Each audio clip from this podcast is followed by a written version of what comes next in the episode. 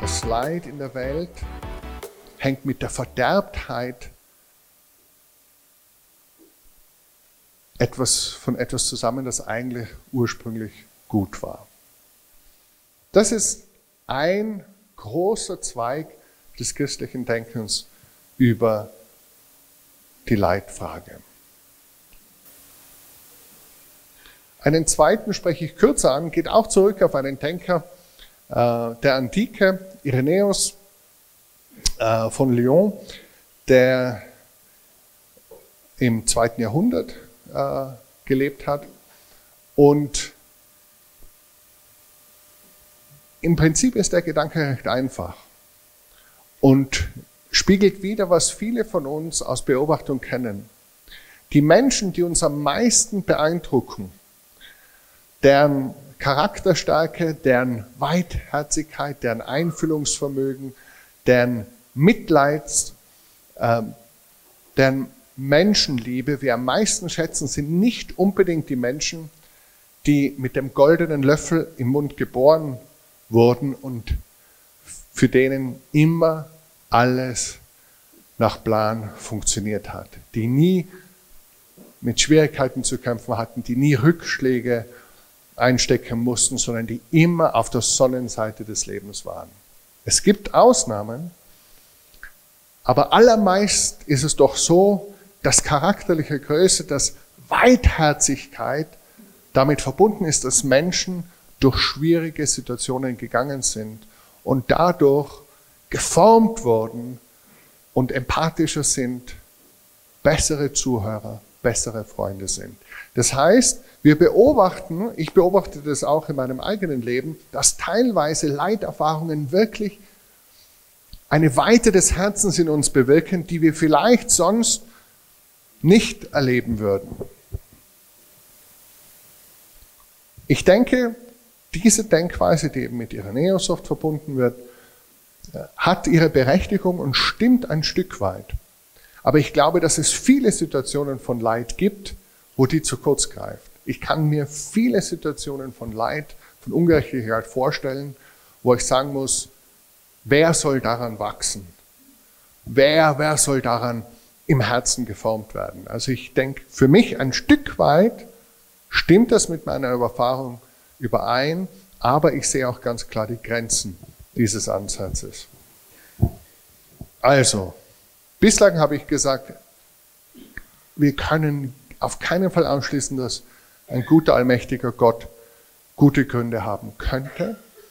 Und wir haben überlegt, dass wenn Liebe so zentral für Gott ist, dass dann Freiheit damit verbunden ist und dass Freiheit die Möglichkeit des Missbrauchs der Freiheit und das damit verbundene Leid mit sich bringt.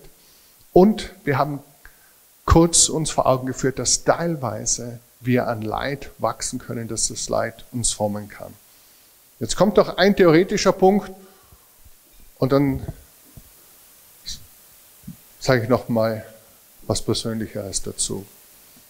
Dieser theoretische Punkt ist ein relativ neuer Ansatz zu dieser Leitfrage, Theodizee-Frage, wie sie seit Leibniz heißt, wo es um die Gerechtigkeit Gottes geht. Hat ein Freund von mir entwickelt während seinem Doktorat äh, zu diesem Thema in, in, Oxford. Er heißt Vince Vitale und äh, lehnt sich an einen anderen Philosophen, Derek Parfit. Letztlich geht es um die Frage, wenn wir sagen, dass diese Welt, so wie sie ist, so ungerecht ist, dass Gott eine völlig andere Welt hätte erschaffen sollen, dass wir uns dann gleichzeitig auch wünschen, dass es uns nicht geben könnte. Das heißt, in einer völlig anderen Welt würde es Menschen wie Sie und mich würde es uns als Einzelpersonen nicht geben. Nach jeder Form der Identität, die wir denken können, sei es genetisch, sei es durch unsere äh, psychosoziale Prägung, sei es durch unsere biografische Prägung, familiäre Prägung. Uns als Individuen würde es in einer ganz radikal anderen Welt nicht geben. Vielleicht gäbe es dort schönere, glücklichere Geschöpfe, vielleicht auch nicht, darüber kann man streiten, aber jedenfalls würde es uns nicht geben. Manchmal stellt man sich ja so vor, ähm, ach, hätte ich doch in einer anderen Zeit gelebt. Das wäre so meine Epoche gewesen. Äh, für viele äh, junge Männer war es zumindest in meiner Jugend so die Zeit des Wilden Westens und Karl May und was weiß ich. Ja, das wäre es halt so gewesen mit Old Shatterhand. Äh, durch das Apachenland zu reiten.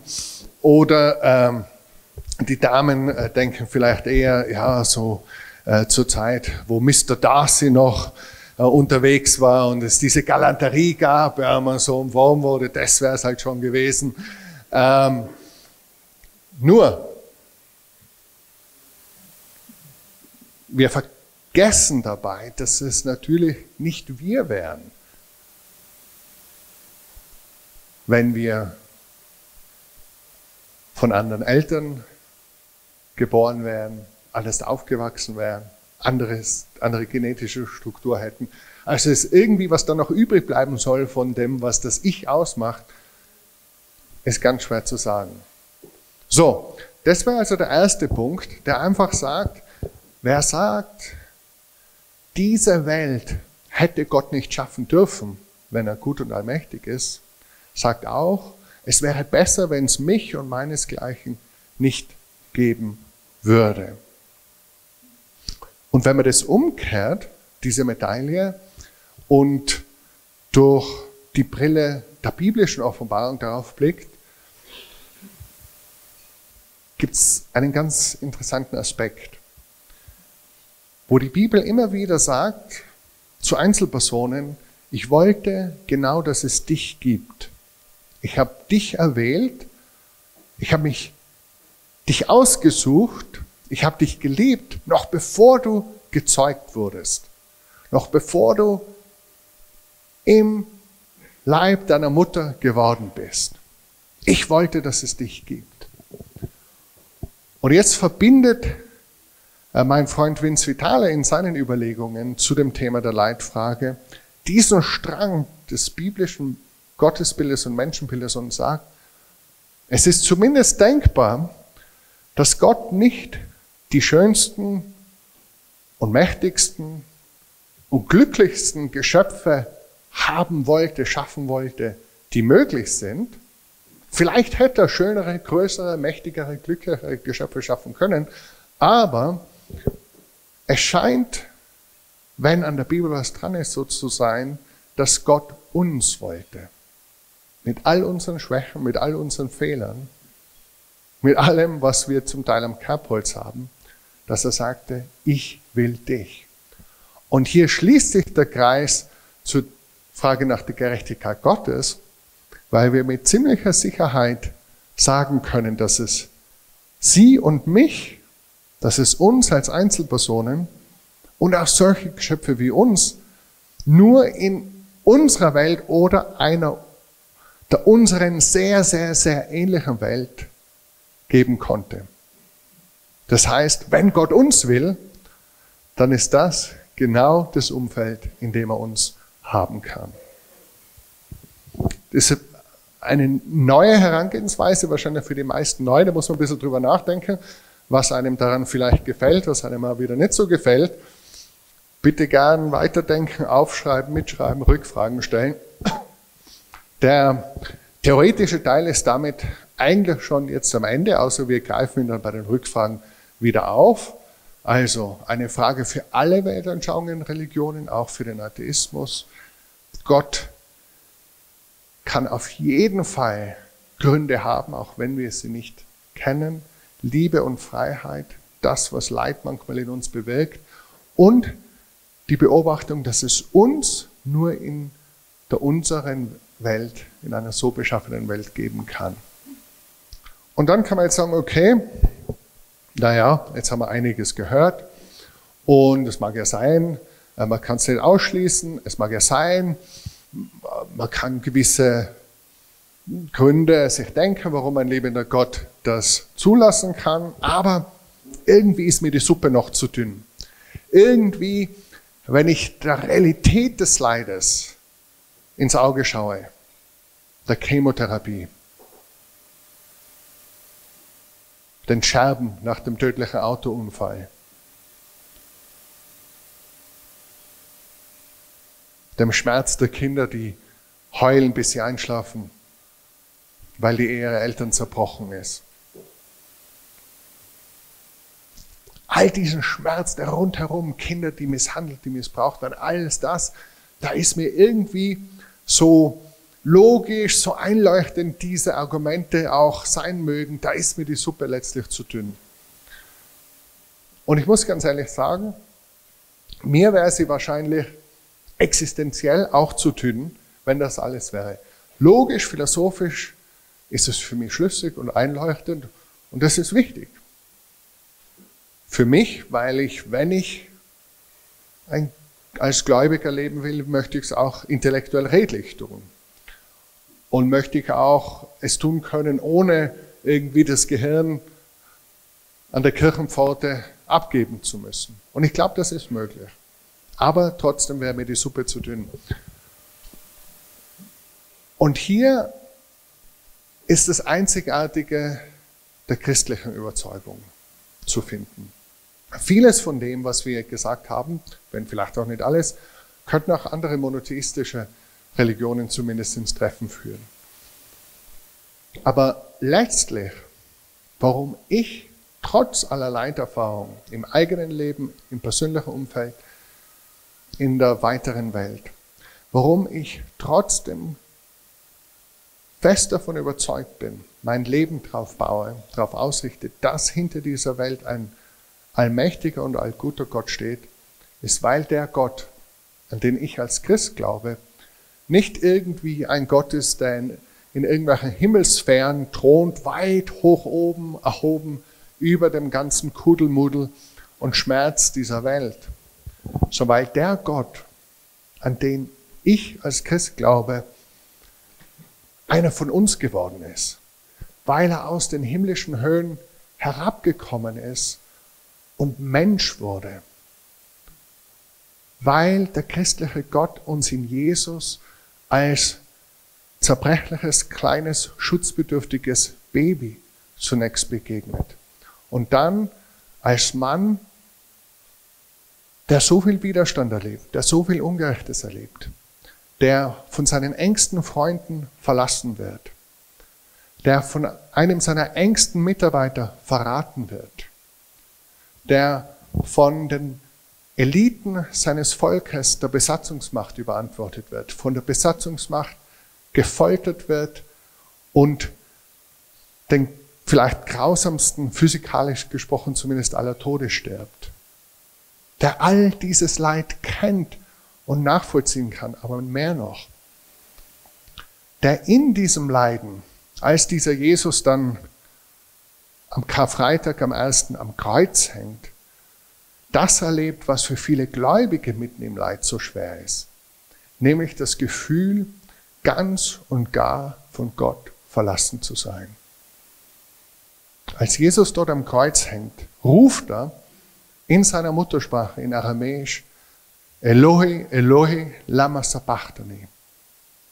Das ging denen, die es gehört haben, so durch Mark und Bein, dass sie das in dieser Originalsprache ins Neue Testament aufgenommen haben, das sonst durchwegs in Griechisch geschrieben ist. Das heißt, mein Gott, mein Gott, warum hast du mich verlassen? Das heißt, der Gott, an den ich als Christ glaube, ist ein Gott, der mitten im Leid und im Ungerechtigkeit der Welt diese Gottverlassenheit gespürt hat, nachvollzogen hat, in sich aufgenommen hat. Und der es nicht dabei belassen hat, nur sich mit uns als Opfer zu solidarisieren, sondern der sich auch mit uns als Täter solidarisiert hat. Der damit, so wird sein Tod, so hat er selbst seinen Tod verstanden, auch für uns stellvertretend diese Gottverlassenheit erduldet hat, die wir uns zum Teil selber eingebrockt haben, wo wir Nein zur Liebe gesagt haben, wo wir Nein zur Güte gesagt haben, wo wir Nein zum Leben gesagt haben, wo wir Nein zu Gott, der Quelle des Lebens, der Liebe, der Güte gesagt haben und ihm unseren Rücken zugewandt haben. Und wo wir uns von unseren Mitmenschen abgewandt haben. Und diese Liebe, für die wir geschaffen sind, aus der heraus wir geschaffen sind, nicht durch uns haben fließen lassen, sondern wo wir eben dem Dunklen, dem Lieblosen, dem Gehässigen, dem distanzierten Raum gegeben haben. Jesus macht sich dort am Kreuz eins und er selbst ist Gott und nimmt diese Gottverlassenheit, verschuldet durch Ungerechtigkeit und Bosheit anderer, aber eben oft in unserem Fall auch durch unsere Fehlentscheidungen auf sich. Das ist das Erste, warum ich in dieser Welt des Leids die Güte und die Liebe Gottes als eminent plausibel, als vertrauenswürdig erlebe. Aber das Zweite ist das, dass es eben nicht am Karfreitag endet, sondern dass nach historisch bestbelegter Überlieferung drei Tage später das Grab leer war. Dass dieser Jesus die Gottverlassenheit überwunden hat, den Tod überwunden hat, die Gerecht Ungerechtigkeit überwunden hat.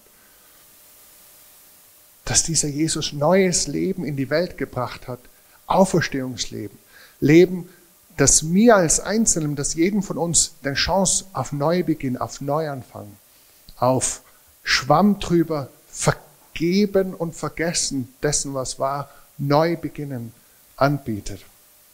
Und dass er damit schon einläutet, den Tag, von dem es im letzten Buch der Bibel heißt, dass Gott von all seinen Kindern alle Tränen von ihren Gesichtern trocknen wird, dass der Tod nicht mehr sein wird, noch das Leid, dass der Himmel auf Erden kommen wird, wenn diese Realität dessen, was Jesus vollbracht hat, sichtbar und erlebbar wird in der ganzen Fülle.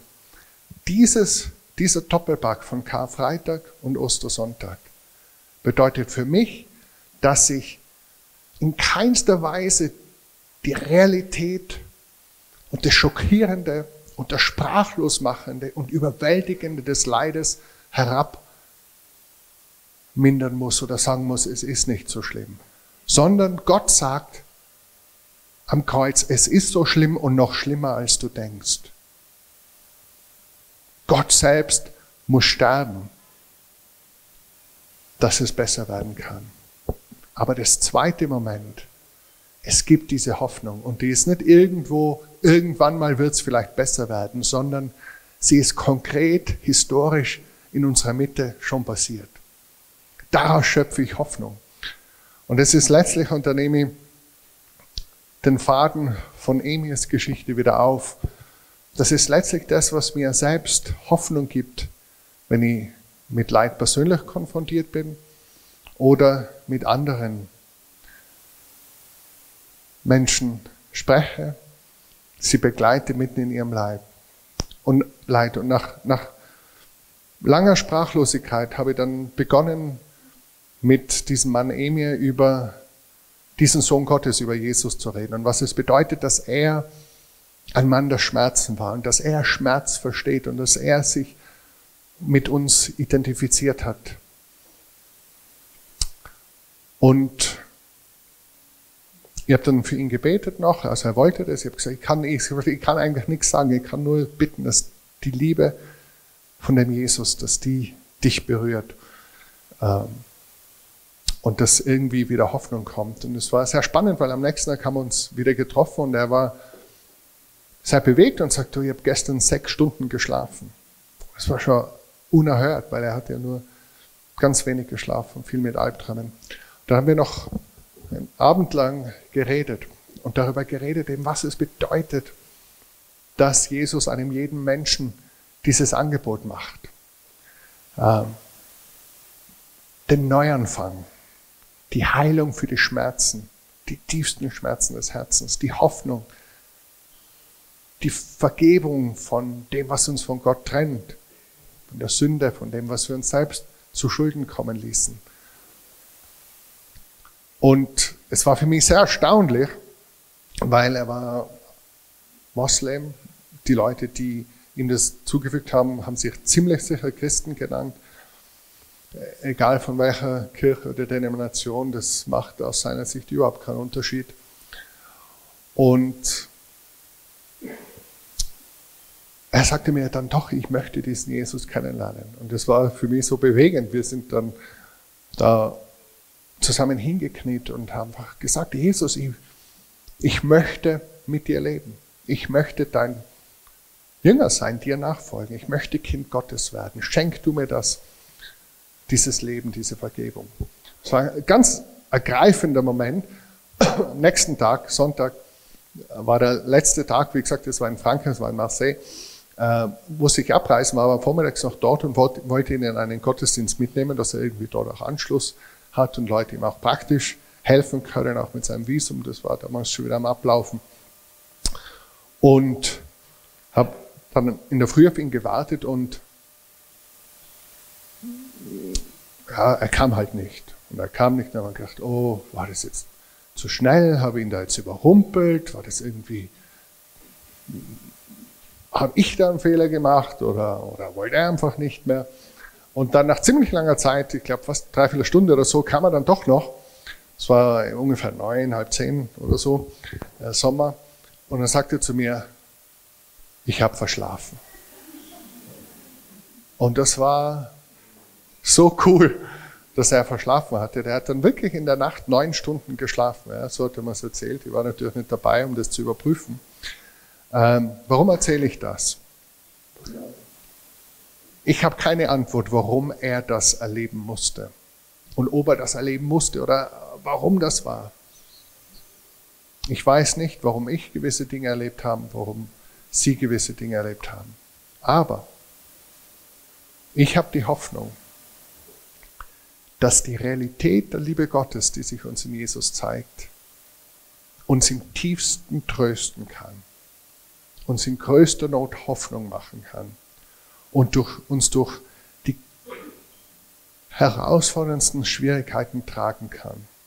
Das habe ich selbst immer wieder erlebt und das erlebe ich im Gespräch, im Gebet mit anderen. Und ich, das ist so ein abschließendes Wort an die, die jetzt sagen, okay, also mit dem Philosophischen kann ich jetzt vielleicht nicht so viel anfangen, weil eigentlich tut es mir gerade wahnsinnig weh. Das ist diese Hoffnung dass eben Karfreitag und das Leid und die Ungerechtigkeit nur das vorletzte Wort ist und dass das letzte Wort der Ostersonntag ist, die Auferstehungsglocken, die Freude, dass ein neuer Tag anbricht. Und wir leben in diesem Spannungsfeld. Jeder von uns wird sterben. Ziemlich alle von uns werden Leid erleben. Und dennoch können wir diese Hoffnung haben. So, das war jetzt sehr persönlich. So hängt es für mich zusammen. Das macht für mich die philosophisch schmackhafte, aber dünne Suppe äh, der Denker äh, zur Vorspeise. Aber das Hauptgericht ist, dass Gott sich uns in Jesus gezeigt hat. Und deshalb ist es für mich logisch und vor allem existenziell so, dass ich darauf vertraue, dass hinter dieser Welt, hinter meinem Leben und ihrem Leben, ein Gott steht, der uns kennt, der uns will, der gnädig und gut ist, allmächtig und der uns gern hat. Das war interessant.